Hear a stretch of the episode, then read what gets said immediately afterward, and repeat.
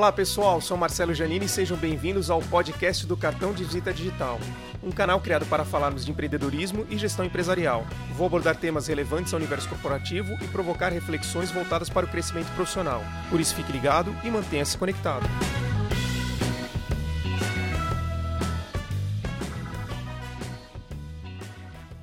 E o episódio de hoje?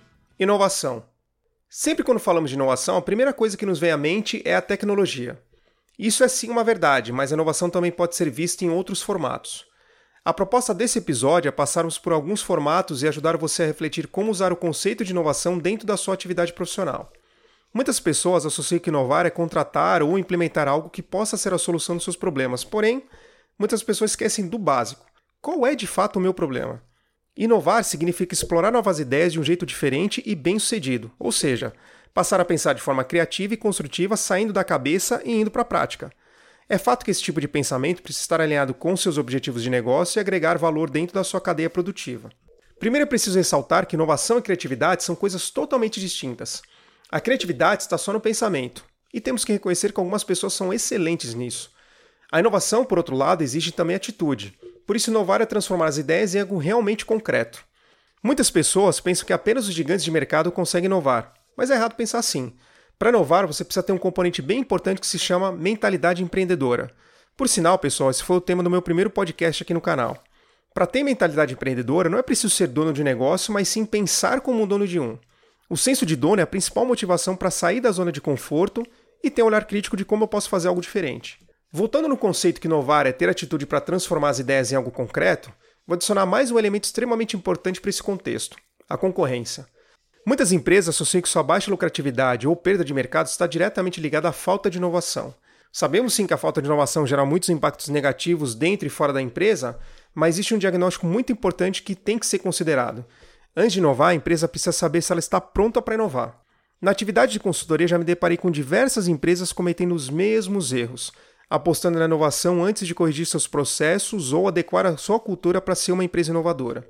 Precisamos lembrar de uma coisa simples, porém que facilmente é esquecida dentro do mundo corporativo: empresas são feitas de pessoas.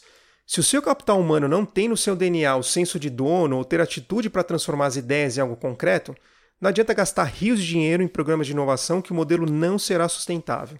Muitas empresas criaram programas internos voltados para estímulo da inovação, não porque ela de fato acredita e quer ter a cultura de inovação, mas sim para mostrar ao mercado que é uma empresa inovadora, que possivelmente, aos olhos de um parceiro comercial ou para o investidor, isso contará com algo realmente próspero. Esse é o maior dilema. Como investir em inovação se muitas vezes eu nem sei onde eu quero chegar? Algumas empresas ficam de olho no que o seu concorrente está fazendo, copiam e acreditam que fielmente isso naturalmente vai funcionar.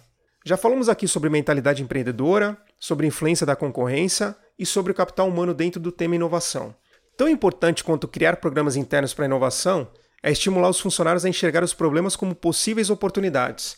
E isso, pessoal, independe de cargo ou salário. Qualquer um dentro da empresa pode e deve ser um agente de mudança. Quando o funcionário passa a ser esse agente de mudança, ele precisa ser ouvido e as suas ideias precisam ser estruturadas para que ele consiga ser parte concreta de uma base inovadora.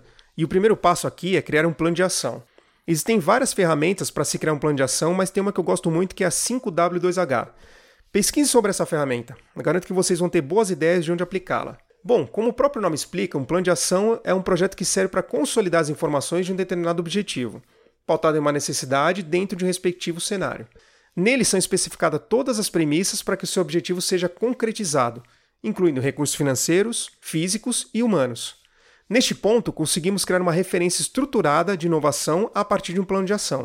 Ou seja, consegui aqui mostrar para você qual é o melhor caminho para se chegar a uma inovação. Se voltarmos lá no início do podcast, onde eu comento que inovar significa explorar novas ideias de um jeito diferente e bem-sucedido, podemos claramente ter a certeza que inovação tecnológica é um meio e não um fim. De que adianta então você investir em programas de inovação se os seus funcionários não são estimulados a pensar em oportunidades? De que adianta você investir em RPs extremamente robustos e caros se o meu material humano não é qualificado para operá-lo? E de que adianta eu investir em plataformas digitais para conquistar novos consumidores se internamente eu não tenho capacidade para atendê-los? Essa é a grande reflexão que eu deixo para vocês neste podcast. Inovar é mais que automações ou inteligências tecnológicas. Trata-se muito mais de fortalecer a cultura de uma empresa a pensar de forma construtiva. Estimular seus funcionários a transformar problemas em oportunidades contribui para construir um ambiente 100% inovador. Se você é líder, estimule seus liderados a pensar em oportunidades. E se você for um liderado, provoque o seu líder a estimular que a sua área possa gerar oportunidades. Espero que vocês tenham gostado do conteúdo e aguardo vocês para o próximo podcast.